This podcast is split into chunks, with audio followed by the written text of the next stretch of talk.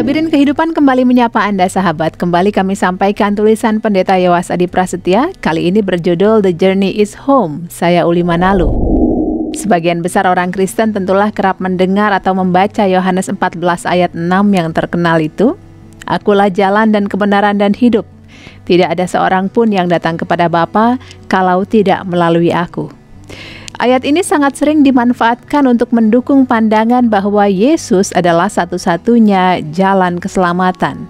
Dan karena itu pemeluk agama lain tidak mungkin diselamatkan karena mereka tidak mempercayai Yesus. Dalam hal ini, saya, Pendeta Yewas Adi Prasetya, tidak ingin mendiskusikan ayat tersebut dalam relasinya dengan sikap Kristiani terhadap pemeluk agama lain, Fokus penulis lebih diarahkan pada bagaimana memahami pernyataan Yesus. Akulah jalan. Dalam bingkai relasi antara jalan dan tujuan serta relevansinya bagi spiritualitas sehari-hari. Sahabat imajinasi kita kerap seperti ini. Kita berada di sini dan di tengah menuju sebuah tujuan di sana. Dan untuk itu kita harus melewati sebuah jalan untuk dapat mencapai tujuan tersebut. Jika Sang Bapa adalah tujuan, maka Yesus adalah sang jalan. Sebab seperti kata Yesus, tidak ada seorang pun yang datang kepada Bapa kalau tidak melalui aku. Akan tetapi imaji sederhana ini bisa menyesatkan jika kita tidak memahami relasi Yesus dengan Sang Bapa sebagaimana dimunculkan oleh penulis Injil Yohanes. Sebab ketika kita belum mencapai tujuan yang dimaksud, apa yang kita lakukan terhadap jalan itu? tentu kita harus tinggalkan. Kita tidak akan benar-benar mencapai tujuan jika kita tetap berada di jalan itu, bukan? Jadi, dalam imaji tersebut, jalan berfungsi sebagai alat atau instrumen untuk mencapai tujuan, tidak lebih dan tidak kurang.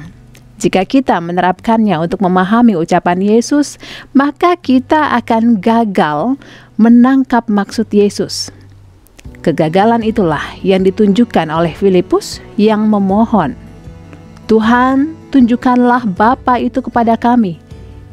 Itu sudah cukup bagi kami. Di dalam ayat yang ke-8. Di dalam Injil Yohanes, sahabat relasi Yesus sang jalan dan Bapa sang tujuan tidaklah demikian. Keduanya menyatu erat. Terhadap permohonan Filipus itu, Yesus menjawab, Barang siapa telah melihat aku, ia telah melihat Bapa. Yohanes 14 ayat yang ke-9. Perhatikanlah kata telah yang Yesus pakai dua kali di sini. Sang tujuan itu telah kita lihat dan capai karena kita telah melihat dan melewati sang jalan. Di dalam Yohanes 10 ayat 30, Yesus meringkas kesatuannya dengan Bapa dengan berkata, Aku dan Bapa adalah satu. Dalam teologi Trinitas keduanya memang tidak sama namun keduanya adalah satu. Lebih jauh Yesus menegaskan alasannya, Aku di dalam Bapa dan Bapa di dalam aku. Yohanes 14 ayat 10 dan 11. Jadi sahabat, kelirulah kita jika memahami bahwa kita bisa memisahkan sang tujuan dan sang jalan sebab keduanya sekalipun berbeda adalah satu. Sang anak dan sang bapa di dalam persekutuan begitu erat dan tak terpisahkan. Kelirulah kita jika memahami Yesus sang jalan hanya secara instrumental Sebab pada saat kita mulai melangkah dan melewati sang jalan, kita telah sampai pada sang tujuan. Di sini kita menemukan kunci untuk memahami ketegangan yang luar biasa di dalam kekristenan. Paulus menegaskan bahwa manusia memang tak mungkin menghampiri Allah. Ia berkata di dalam 1 Timotius 6 ayat 16, "Dialah satu-satunya yang tidak takluk kepada maut, bersemayam dalam terang yang tak terhampiri." Seorang pun tak pernah melihat dia dan memang manusia tidak dapat melihat dia. Baginya lah hormat dan kuasa yang kekal. Amin. Jadi sahabat memang tak mungkin kita menghampiri Allah Sang Bapa itu secara langsung. Namun di sisi lain, di dalam atau melalui sang anak atau sang jalan itu, ketidakmungkinan tadi menjadi mungkin. Kita mengalami sang Bapa dengan cara mengalami sang anak. Kita mencapai sang tujuan dengan cara menjalani sang jalan.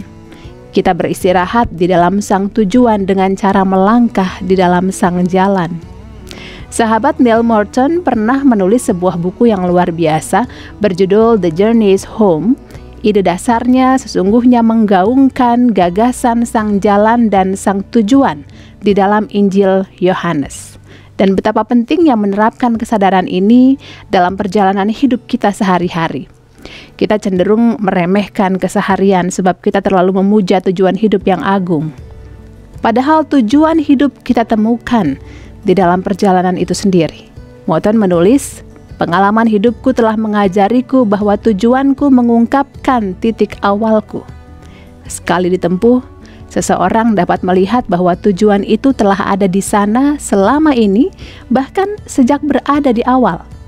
Ia juga berkata, mungkin perjalanan itu bukanlah sebuah perjalanan ke depan atau perjalanan menuju sebuah tempat, namun sebuah perjalanan menuju sebuah kehadiran, presence. Jadi dengan melakoni perjalanan, artinya hadir dan hidup sepenuh-penuhnya, kita telah mencapai tujuan hidup. Akhirnya ia juga berkata, saya telah sampai pada sebuah penghayatan bahwa rumah bukanlah sebuah tempat. Rumah adalah sebuah gerakan, sebuah kualitas hubungan, sebuah keadaan di mana orang-orang berusaha menjadi diri mereka sendiri dan secara berangsur bertanggung jawab atas dunia ini. Indah sekali bukan?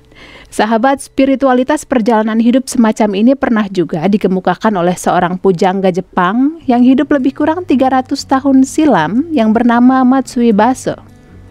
Ia berkata, setiap hari adalah sebuah perjalanan dan perjalanan itu sendiri adalah rumah. Pentingnya perjalanan dan penemuan tujuan di dalam perjalanan diilustrasikan dengan sangat apik juga oleh Henry van Dyck dalam kisah pendeknya yang berjudul The Story of the Other Wise Man tentang seorang uh, majus keempat bernama Artaban dengan asumsi bahwa ada tiga orang majus lainnya. Artaban tertinggal dari ketiga temannya dalam perjalanan mereka menemui bayi Yesus sahabat. Artaban tertinggal karena di dalam perjalanan ia menolong seseorang yang sekarat. Setelah itu, ia masih diperhadapkan oleh banyak orang yang membutuhkan pertolongannya, dan ia melakukannya hingga akhirnya ia sampai ke Bethlehem dengan sangat terlambat. Yesus dan kedua orang tuanya sudah mengungsi ke Mesir.